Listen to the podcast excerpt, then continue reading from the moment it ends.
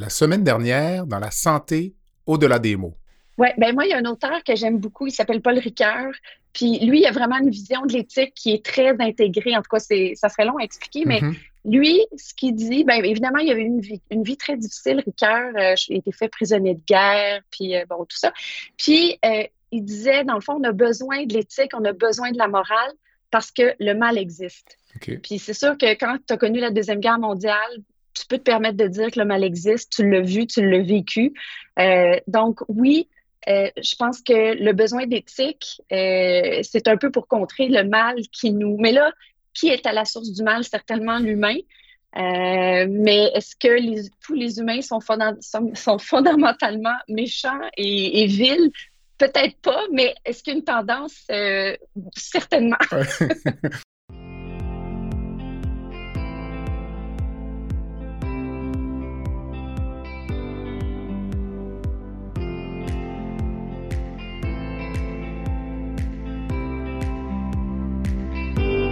Bienvenue à la santé au-delà des mots. Un rendez-vous avec des gens passionnés du réseau de la santé. Jean-Pierre Gagné, lui-même médecin, vous fera partager sa passion pour le domaine et vous fera découvrir une foule d'invités et d'acteurs clés du réseau. Voici votre animateur, le docteur Jean-Pierre Gagné. Bonne écoute. Je reçois pour la suite de notre entretien Dr Marie-Ève Boutillier, PhD, docteur en bioéthique. Mon invité est membre du Bureau de l'éthique clinique et professeur adjointe de clinique à la Faculté de médecine de l'Université de Montréal et directrice du service d'éthique clinique au C3S de Laval. Marie-Ève a été au cœur de plusieurs des grands débats éthiques qui ont vu le jour durant la pandémie de la COVID-19. Nous poursuivons la discussion sur les enjeux éthiques soulevés par la pandémie et sur le recueil qu'elle a dirigé, Éthique clinique en temps de pandémie, quelles leçons pour l'avenir? Je vous propose donc de poursuivre cette rencontre fascinante avec Marie-Ève Boutillier, docteur en bioéthique. Bonne écoute.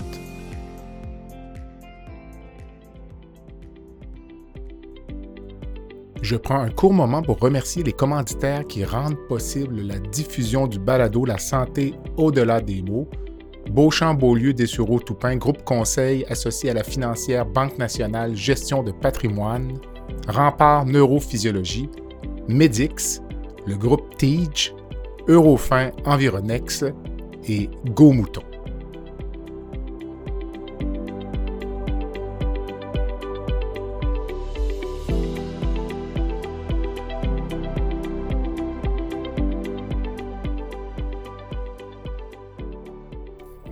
pour revenir au livre, d'abord, euh, qui a été publié donc au printemps euh, aux éditions Saint-Justine. Euh, d'abord, pourquoi ce livre et pour qui? Oui. Alors, ce livre, c'était vraiment pour capturer tous les travaux qui ont été menés pendant la pandémie, parce qu'il y en a eu beaucoup. Hein, mm-hmm. On en a parlé tantôt, les questions se sont enchaînées. beaucoup de gens ont mis l'épaule à la roue. Puis je me suis dit, puis Dr. O'Patterney aussi était euh, de cet avis, comment ne pas perdre toutes ces réflexions qui ont été faites pendant la pandémie, parce qu'il y en aura d'autres probablement. Il y aura d'autres catastrophes, il y aura d'autres. Il y a eu le SRAS avant, il y a eu. Euh, donc, comment on fait pour ne pas perdre ces travaux-là, ces idées-là? Alors, c'était, c'est un peu comme ça qu'on a décidé de mettre ensemble la plupart des travaux qui ont été menés pendant la pandémie, puis de de voir comment, qu'est-ce qu'on qu'est-ce qu'on en tire comme leçon, hein? qu'est-ce qu'on qu'est-ce qu'on garde pour l'avenir? Euh, puis, euh, ben, quand on regarde en arrière, ben, peut-être qu'est-ce qu'on aurait fait différemment. Alors, c'était un petit peu l'idée qui a habité euh, le livre. Puis les gens étaient motivés aussi à contribuer. D'accord. Et le lecteur typique, ce serait qui? Qui va lire ce livre-là? Bon, moi, je pense que les décideurs, c'est c'est important de, de, de, mettre la main sur ce livre-là, les cliniciens, les professionnels, mais aussi le public. Tout à fait. Euh, je pense que le public, il trouve son compte parce qu'il y a des choses qui sont... Euh, le, le, livre est fait un petit peu en trois, euh, en trois catégories. Là. Il y a des choses qui touchent plus les professionnels de la santé, il y a des choses qui touchent plus, je dirais, le, le, système, mais il y a des choses qui touchent aussi les proches, les patients, les familles. Donc, on, on voulait vraiment euh, regarder ces trois angles-là. Avec, euh, au début de chaque chapitre, souvent un petit exemple clinique, disons, ou euh, une mise en situation, donc qui rend la lecture plus, je pas plus intéressante parce que c'est intéressant, mais disons, ça met un peu de, substance autour du sujet. Donc, dans le chapitre Comment assurer les soins à tous les patients, tu écris La pandémie offre du même coup l'occasion d'innover. Alors, je vais reprendre le titre de ton livre, puis tu parles quelles sont les leçons pour l'avenir, selon toi, les plus importantes que nous devrions garder de la pandémie? Ben, c'est sûr que ben, là, je vais prendre le sujet des chirurgies. D'accord. Ça tombe bien. Oui, ça tombe bien. Ben, moi, je pense que dans les réflexions qu'on a menées dans ce, dans ce dossier-là, entre autres avec Dr. Serge Legault, dont on a parlé tout à l'heure, euh, ça a permis de voir, ça a permis en tout cas de, pointer que le système actuel, euh, bien qu'il qui, peut fonctionner au quotidien, amène quand même des effets pervers qui mériteraient qu'on s'y attarde puis qu'on on, on, voit les choses peut-être différemment. Entre autres, une des choses qui est ressortie, c'est comment établir une liste euh, par région. Parce que pendant la pandémie, les gens ont travaillé de façon un peu plus régionale. il y avait des comités de priorisation et tout ça, au lieu de chaque chirurgien avec sa propre liste, ce qui amène beaucoup d'inéquité dans le fond. Hein. Ça hmm. va dépendre c'est qui mon chirurgien, est-tu longue sa liste, y a-t-il beaucoup de privilèges? Hmm. Donc, ça va, ça va dépendre de beaucoup, beaucoup de facteurs. Puis d'avoir une liste un petit peu plus globale, ben ça permettrait de probablement avoir une vue d'ensemble sur c'est quoi les besoins, les réels besoins opératoire dans une région, puis peut-être même égaliser ça entre les régions aussi. Il y a des régions qui sont plus occupées que d'autres, euh, des endroits où il y a un peu plus de place. Donc, je pense que ça, c'est ça a ouvert la porte à des possibilités de, de, de, de, changer nos façons de faire. Je sais qu'il y a beaucoup d'intérêts en jeu. Je sais mm-hmm. que j'amène ça comme si c'était facile. C'est pas du tout facile. Hein? C'est tout un système à changer. Mais je pense que cet exercice-là nous a amené à voir que peut-être on pourrait faire différemment, puis peut-être qu'on pourrait revoir nos critères de priorisation des chirurgies, pas juste pendant la pandémie, qui était une chose, mm-hmm. mais post-pandémie, il y a certainement une façon de prioriser les patients qui va, qui va avoir, qui va être cohérent avec les besoins en, termes de chirurgie. Donc, c'est un peu le genre d'innovation, je pense, qui ça peut nous inviter à, innover un peu plus. Alors, je ne sais pas ce qu'en pense un chirurgien. Non, mais je suis d'accord, mais c'est parce qu'on dirait qu'encore une fois, euh, on pense régler un problème, il y en a un autre qui survient. Donc, euh, je ne t'apprendrai rien en te disant que le principal critère de priorisation au Québec, c'est le délai d'attente. Donc, il y a l'oncologie, il y a la maladie bénigne. En oncologie, les cibles ministérielles sont une chirurgie en dedans de 28 jours du moment mm-hmm. où le chirurgien remplit la requête. Donc, en partant, il n'y a rien sur le délai avant que la requête soit remplie. Donc, ça, c'est déjà un problème. Donc, 28 jours, 90% des patients au Québec devraient être opérés en dedans de 28 jours, 100 en dedans de 56. Puis ça, c'est relativement facile à gérer pour l'oncologie. Les gens diront peut-être que ça met trop d'emphase sur l'oncologie à certains égards, puisque certains cancers peuvent attendre plus longtemps. On sait que les cancers de la prostate, les cancers de la thyroïde, beaucoup d'entre eux sont bénins, peuvent attendre. Mais je lisais la semaine dernière un éditorial sur les blessures sportives chez les mineurs. Mm-hmm. Donc, les adolescents qui euh, font un sport d'élite, euh, le classique, c'est la rupture du croisé antérieur, disons, là, pour un joueur de football ou de rugby. Euh, mm-hmm. On parle d'une convalescence de 6 à 9 mois. Si on ajoute un délai d'attente de 18 mois avant la chirurgie, essentiellement, dans bien des cas, c'est la fin d'une carrière sportive pour un jeune. Puis les gens qui sont près du sport amateur vont dire, dans certains cas, c'est ce qui retient cet enfant-là à l'école, son bien-être psychologique en dépend. Alors, il n'y a, rien qui prévoit de prioriser cette clientèle-là. Donc, parce que ce patient-là de 16 ans est sur la même liste d'attente que le patient de 75 ans qui est en attente pour une prothèse de genou. Je ne dis pas que le patient de 75 ans n'a pas le droit d'être opéré, pas du tout. Mais là, je me dis comment est-ce qu'on en vient à dire lequel des deux mériterait d'avoir la place mercredi prochain? Je ne sais pas, toi, comment, comment on pourrait arriver à un système qui nous permettrait de prendre la bonne décision? Je ne sais pas. Ben, en, fait, en fait, ça me décourage plus que d'autres choses de soulever cette question-là, disons. Mm. ben, c'est là où euh, probablement qu'il faut euh, trouver des critères qui vont réussir à rallier euh, un peu tout le monde. C'est comme ça qu'on a fonctionné pendant la pandémie. C'est sûr que c'était un contexte bien spécifique, mais c'est vrai qu'actuellement, à part les délais, mm-hmm. il n'y a pas d'autres éléments qui nous permettent de, de, de, bien prioriser. Donc, il faudrait peut-être qu'il y, ait un groupe de travail qui s'intéresse à ces questions-là, qu'il y ait des délibérations avec les citoyens, même que les citoyens puissent s'exprimer sur ça. Qu'en pense la mhm. population de ces critères-là, par exemple? C'est du travail, mais en même temps, je pense que ça vaut, ça vaut la, chandelle, parce que sinon, on reste, on reste avec notre ancien système qu'on trouve tout aussi inadéquat. Est-ce qu'on pourrait porter un regard sur le comportement éthique d'un gouvernement, disons, qui, pour des raisons politiques, restreint, par exemple, la croissance du secteur privé en santé, puis d'un point de vue d'éthicienne comme toi dire hum, en 2023, cette position-là du ministre de la Santé de restreindre l'accès aux soins privés, il y a un enjeu éthique selon moi. Est-ce que c'est une question parfois que tu te poses au-delà des enjeux? Euh, il y a beaucoup d'électoralisme, il y a beaucoup peut-être trop, là, mais euh, donc est-ce que c'est une, que un, débat qu'on pourrait avoir finalement de déplacer ces questions-là sur le terrain de l'éthique? Oui, et, pas juste sur le terrain de l'éthique, je pense sur le terrain démocratique aussi. Mm-hmm. Je parle euh, euh, davantage. Euh, d'ailleurs, moi, je, je, suis très heureuse parce qu'en ce moment, j'ai compris que le commissaire santé bien-être fait une, une consultation auprès des professionnels, la population, sur les valeurs qui devraient guider notre système de santé, puis aussi la fameuse, la nouvelle réforme là, en santé.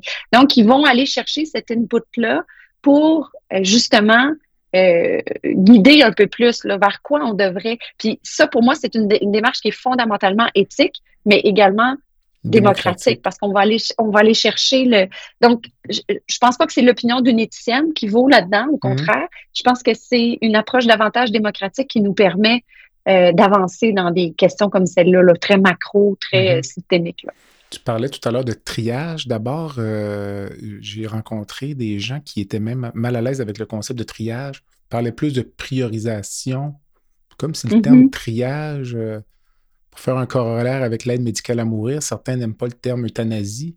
Est-ce que le terme triage est trop violent pour toi? Parce que tu l'as utilisé spontanément tout à l'heure? Oui, ben c'est sûr que dans les écrits scientifiques, c'est triage. Hein. Les gens utilisent beaucoup triage. Au Québec, on avait utilisé triage au début. Euh, à force d'en parler, les gens effectivement trouvaient le terme très brutal. Faut pas oublier, triage, là, ça vient beaucoup de la médecine de guerre, ça vient euh, beaucoup de le, X dans le front versus mm-hmm. euh, on t'amène d'entente pour te, pour Des décisions de vie ou de mort qui se prennent en une seconde. Exactement. Donc, je pense que les gens euh, n'aimaient pas cette idée d'associer ça à ces termes de médecine de guerre. Euh, donc, je pense que priorisation, on, on, est dans les mêmes, on parle presque de la même chose, mais peut-être que le terme est moins choquant. si ça choque moins, euh, ça me, Tant mieux. Ça me dérange pas d'employer ça.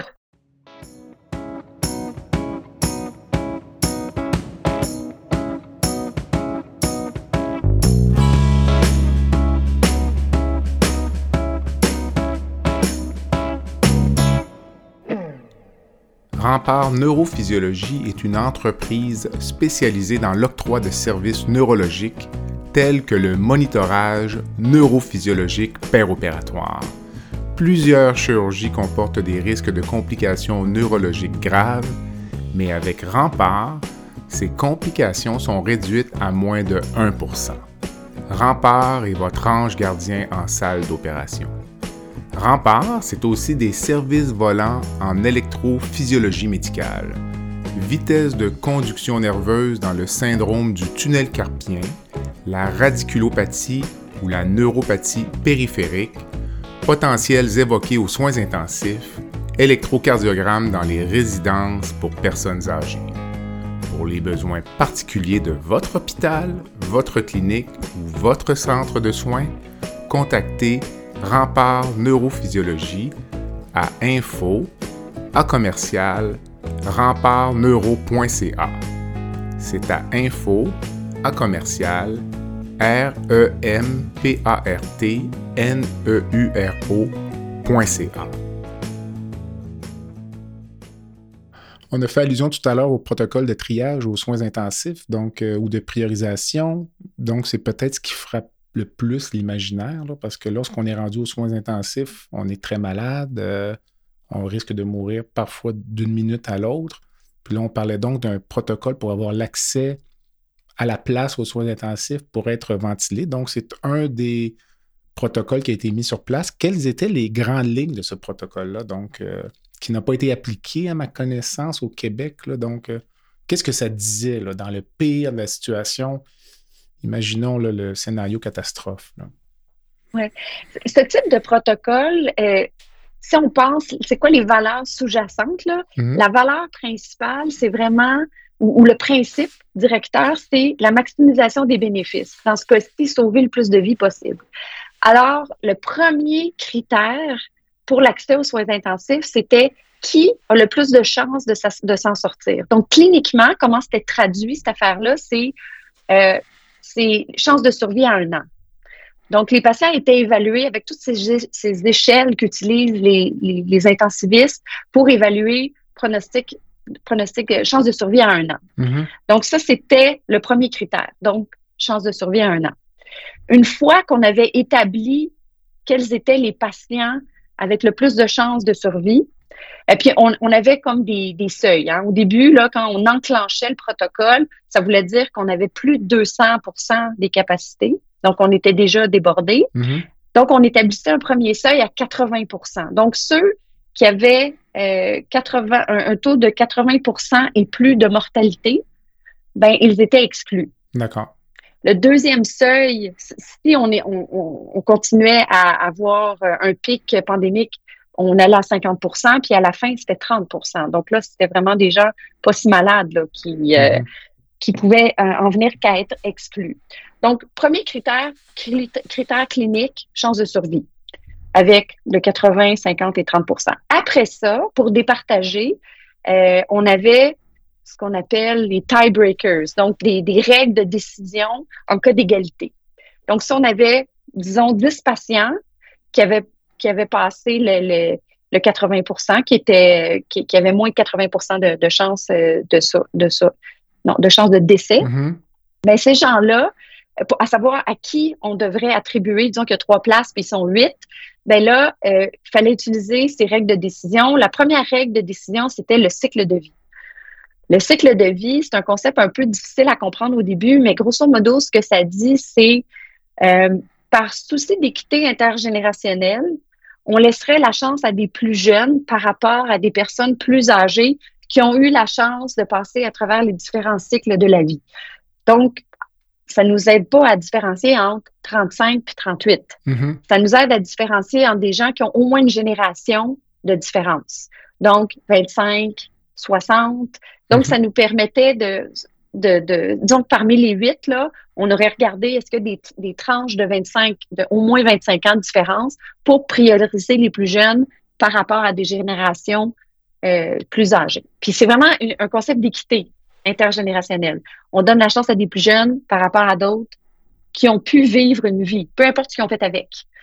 Donc, ça, c'était notre premier critère pour départager. Le deuxième critère, beaucoup plus controversé, euh, la réciprocité pour les travailleurs de la santé. Les travailleurs de la santé, au début, on les appelait les anges gardiens et tout ça.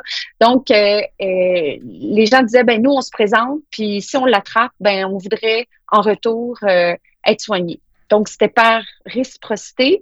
Si on était rendu à départager, là, euh, ben, les, les, professionnels de la santé auraient pu euh, passer devant des gens qui n'étaient pas professionnels de la santé. Être priorisé.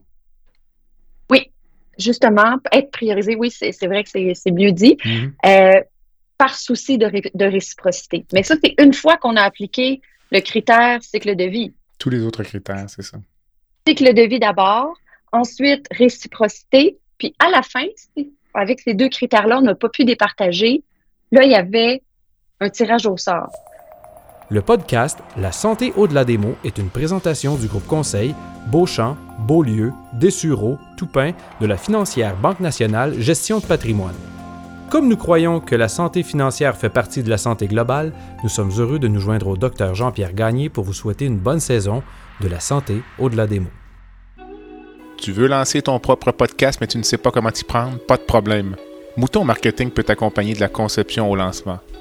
Envoie ton idée de podcast à bonjour à commercial bonjour à commercial g o m o u t o n.com. L'univers du podcast t'attend.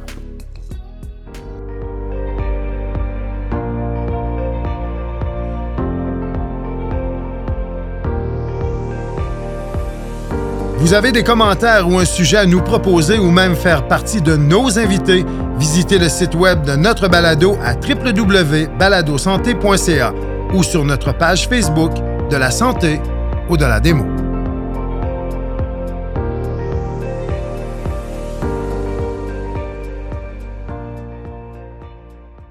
Puis le tirage au sort, dans le fond, c'est une forme euh, de justice égalitaire. Hein. Tout le monde a une chance égale. Donc, à la fin, on utilise cette approche parce que, bon, non seulement c'est facile d'utilisation euh, et aussi c'est, euh, comme j'ai, égalitaire. Hein. Tout le monde peut avoir une chance. Donc, ça nous permet vraiment de régler à qui va la place, par exemple, s'il en reste une. Au-delà de, de tout ce que tu as dit. Donc, l'espérance de vie comme soi ne rentrait pas vraiment à ligne de jeu. Je te donne un exemple, un enfant de 15 ans qui aurait... On est rendu vraiment là, au cycle de vie, aux critères de cycle de vie. J'ai un enfant de 15 ans euh, qui a un lymphome, peut-être avec un mauvais pronostic. Puis j'ai un gars de 45 ans qui est en parfaite santé. On aurait priorisé l'enfant quand même, hein, d'après ce que tu me dis. Ou... Euh? Chose importante, on avait deux protocoles. On en avait un pédiatrique. Donc, on en avait un pour toute la pédiatrie, puis on en avait un que pour les adultes. Donc, euh, je, te, je relance la question. Donc, un jeune adulte, peut-être d'une vingtaine d'années, qui est traité pour un lymphome avec un pronostic euh, réservé, disons. Puis, euh, peut-être un individu de 50 ans qui est en parfaite santé. donc, donc on pense que l'espérance de vie du jeune de 20 ans peut-être de 2-3 ans, les chances de survie de 15-20% disons, là, pour le lymphome. Oui.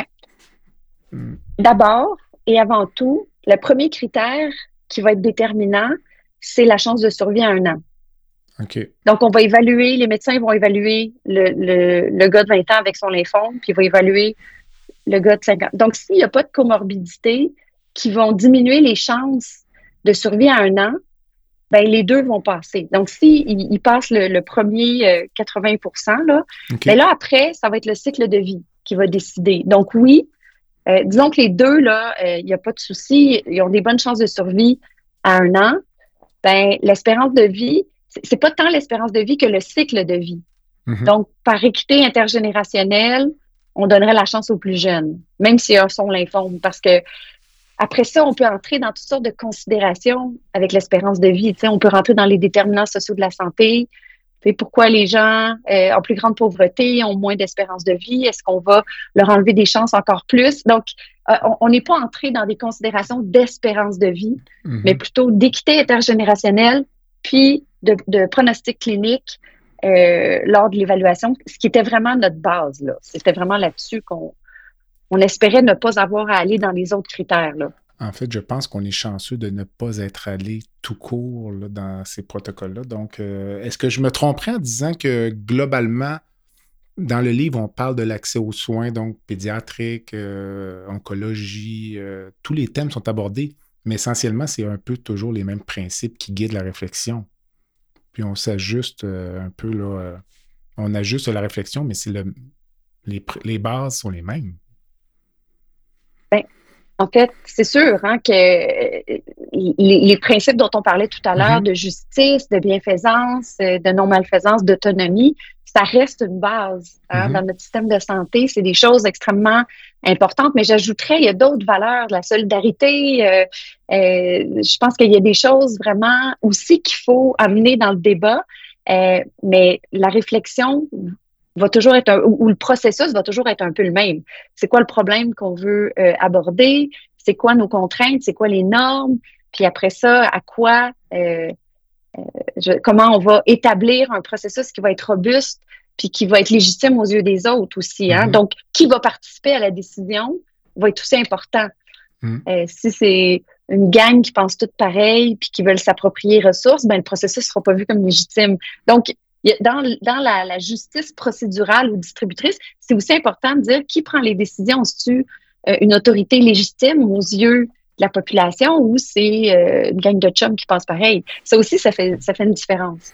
Comment était prévue l'application au niveau local? Là? Parce que ces questions-là auraient pu se poser à 2 heures du matin d'arriver. Finalement, j'ai un patient à l'urgence qui a besoin d'être intubé, mais pas de place, euh, pas de place dans les lits autour, les hôpitaux à côté sont pleins.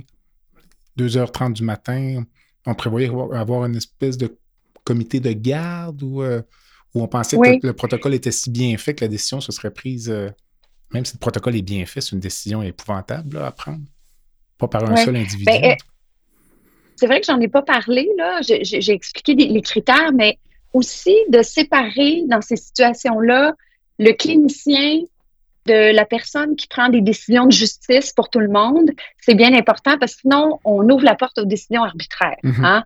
euh, c'est mon chum, c'est, euh, euh, c'est, je sais pas, moi, c'était mon professeur de première année, je l'aimais beaucoup, je vais le laisser passer. Mm-hmm. on, on, peut, on peut arriver avec toutes sortes de considérations, puis de préjugés aussi. On peut prendre des décisions euh, ah, c'est une personne handicapée, euh, finalement, elle, je la prendrai pas, versus alors qu'ils ont peut-être un très bon pronostic. Donc, ça ouvrait la porte à de l'arbitraire. Donc, c'est pour ça qu'on a séparé décision clinique de décision d'attribution de, ressources. Donc, dans chaque région, région, il y avait un comité de trois personnes euh, qui étaient de garde 24 heures pour un peu attribuer les respirateurs. Donc, les médecins évaluaient, disaient voici tous les patients qui en ont besoin. C'était centralisé au comité qui regardait ça, puis qui devait, dans le fond, établir les, priorités pour l'accès. Alors, on, voulait vraiment détacher, puis c'était anonyme aussi. Comme ça, on ne savait pas si la personne était euh, la mère du PDG ou sa sœur. Donc, ça, ça, permettait vraiment d'éviter des choix arbitraires ou des choix de favoritisme, par exemple. Ça peut s'apparenter peut-être à une liste euh, d'attente pour une transplantation à certains égards, j'imagine? Oui, avec les listes de transplantation ont des critères, effectivement, puis il y a une, un ordonnancement qui est fait, ben, c'est un petit peu le même genre de travail, mais avec des critères spécifiques pour les soins intensifs. Quelle aurait été, selon toi, la réaction de la population si on avait activer ces protocoles-là. Puis je reviens à l'incident, ça fait longtemps. on se rappelle que les gens s'arrachaient du papier de toilette dans les supermarchés au début de la pandémie. Alors j'imagine la réaction de la population si les gens se présentent à l'urgence, la conjointe, la famille avec euh, le, père qui est malade, puis qu'on dit non. On reste ici, pas de ventilateur, puis on donne euh, des narcotiques, puis une sédation, puis oui, c'est sûr que c'est d'y penser, c'est ça fait mal, mais mm. je voulais pas en rester là. On a fait une, un projet de recherche pour aller chercher l'input de la population sur les protocoles de triage. Donc, euh, en 2022, au mois de mai, j'ai organisé avec toute une équipe de recherche des, des délibérations démocratiques avec des citoyens. Fait qu'on a pris une trentaine de citoyens au Québec, une trentaine de citoyens en Ontario qui avaient un protocole similaire au nôtre. Puis, on leur a présenté.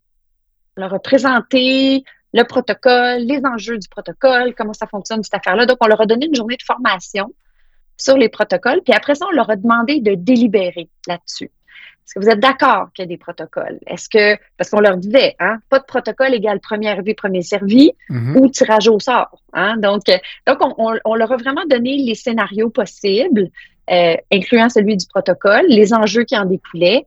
Puis on leur a demandé Qu'est-ce qu'on fait selon vous? Est-ce que c'est mieux d'avoir un protocole? C'est quoi les considérations? C'est quoi les conditions pour rendre ça acceptable? On leur a posé la question aussi sur les, les fameuses règles de décision, l'âge, euh, pas l'âge, mais le cycle de vie, euh, la réciprocité. On leur a toutes posé ces questions-là. Puis, ce qu'ils nous ont dit, c'est que ça n'en prend un protocole. L'immense majorité des citoyens sont en faveur des protocoles. Ils nous disent, c'est sûr que euh, bon, ça nous permet de, faire des décisions arbitraires, ça nous permet de... Mais parlez-nous-en. Parlez-nous-en en amont. Éduquez-nous là-dessus. Informez-nous là-dessus. Ça, ça a été vraiment leur demande, mais ils n'ont pas dit on est contre. je pense que quand c'est présenté sans explication, c'est sûr que les gens rejettent ça en bloc. Mais une fois qu'on prend le temps de leur expliquer à quoi ça sert, c'est quoi le but, les gens, l'immense majorité des gens étaient en accord. D'après toi, si on. Si on sondait, selon toi, la population québécoise aujourd'hui, puis on leur demandait êtes-vous au courant qu'il y avait un protocole de ce type durant la pandémie, quel pourcentage de la population dirait oui, selon toi? Il y en avait pas mal. Oui, mais là, en même temps, je ne sais pas. c'est peut-être parce que je suis je suis biaisée parce que les gens autour de moi, c'est du monde de la santé, mm-hmm. donc euh, j'ai comme l'impression, mais... Ça serait un sondage intéressant. Oui, ça serait intéressant. je sais qu'il y en a eu un au Collège des médecins hein, au sujet du protocole, puis je pense 2000 quelque chose répondants, puis quand même un, bon... Euh, un bon taux qui était en accord avec la présence d'un tel protocole. Comme un 80 il me semble, qui était favorable à ce qu'il y ait un protocole de triage. Pas nécessairement être en accord, mais être au courant. Ne, serait-ce savoir que ça existait. Tu penses que 80% de la population euh, est informée? Euh, non, non, je parlais des médecins, là. je parlais non, je parlais de la population générale, moi, je disais. Oui, là, je ne sais pas. Est-ce qu'on devrait se servir des critères de priorisation qui ont été mis en place par euh, ton équipe, tes collaborateurs pour finalement gérer l'accès pour plus tard, ne serait-ce qu'en oncologie? de finalement regarder, ben, est-ce que dans le futur, on peut se projeter ou on dit non, on ne veut pas aller là parce que techniquement, tout le monde a le droit à avoir accès aux soins en temps opportun? Donc. Euh prudence, prudence, hein, parce que ça, c'est des critères. C'est des critères de priorisation en situation extrême de pandémie. D'accord, hein. parfait. Puis comme je disais, la logique change. C'est on donne à ceux qui peuvent guérir le plus vite en utilisant le moins de ressources possible. Notre système de santé, il n'est pas conçu comme ça. Notre système de santé, il en donne plus à ceux qui en ont le plus besoin, puis il en donne moins à ceux qui en ont moins de besoin. Alors, ça, c'est notre quotidien. Hmm. En temps de pandémie, c'est autre chose. Mais est-ce qu'on peut réviser notre offre de services? Certainement. Mais à la lumière du post-pandémie, à la lumière des besoins actuels, tu sais, tantôt on disait, il y aurait peut-être des nouveaux critères à mettre pour la priorisation des chirurgies, mais il faut penser ici maintenant il y a, peut-être de l'inspiration à prendre, mais je dis prudence, prudence, parce que la situation est différente. Ben, l'exemple que je te donnerais, disons, si on regarde, euh, il y a peu ou moins de ressources mises sur ce qui est prévention, dépistage, changement des habitudes de vie, beaucoup d'argent mis dans le curatif, passablement d'argent mis sur des traitements aussi de deuxième ou troisième ligne en oncologie. Est-ce que c'est une question éthique aussi, ça, de, dire finalement, ou encore une fois, c'est la politique qui, prend le devant, puis euh, qui décide que finalement, on ne peut pas vraiment arrêter de donner de la chimiothérapie de troisième ligne, même si finalement, on, on, pourrait prévenir ce cancer-là éventuellement si on le dépistait. Donc, euh, Moi, je pense que c'est des questions éthiques, hein, puis je pense juste à toute la question, les, la nécessité médicale particulière, les, souvent les médicaments non remboursés qui coûtent très cher dans les établissements. Euh, moi, je pense que c'est une question éthique, mais aussi démocratique. Il faudrait euh, savoir un petit peu plus, un peu comme la démarche du Conseil euh, santé-bien-être. Mm-hmm. Dans le fond, qu'est-ce que la population souhaite? Est-ce qu'elle souhaite qu'on guérisse des malades très, très avancés avec des technologies très chères, puis qu'on investisse moins en amont? c'est un peu en, il y a quelques, il y a plusieurs années, l'Oregon avait fait des choix comme ça, là. Il y avait vraiment, euh, c'était basé sur les, les qualis, là. Donc, il y avait mm-hmm. vraiment euh, regardé toutes les interventions, puis ont décidé d'en donner plus en prévention, plus à, beaucoup de monde que d'aller des traitements très chers, très spécifiques pour euh, peu de gens, finalement, là. Donc, cette réflexion-là de comment euh, on donne quoi à qui, c'est une réflexion éthique, mais c'est une réflexion démocratique aussi et politique, éminemment politique aussi. Là. Les qualis, ce sont les index de qualité de vie. Donc, euh, oui. quand tu dis OK.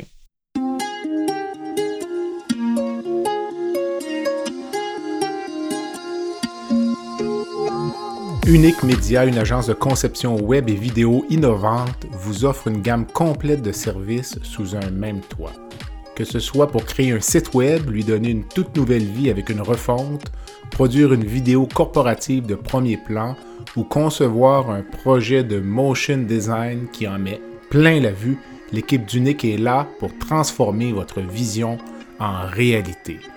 Pour découvrir l'ensemble de nos services et en apprendre davantage sur la façon dont nous pouvons concrétiser votre vision, visitez notre site web à uniquemedia.ca, u n i k media.ca.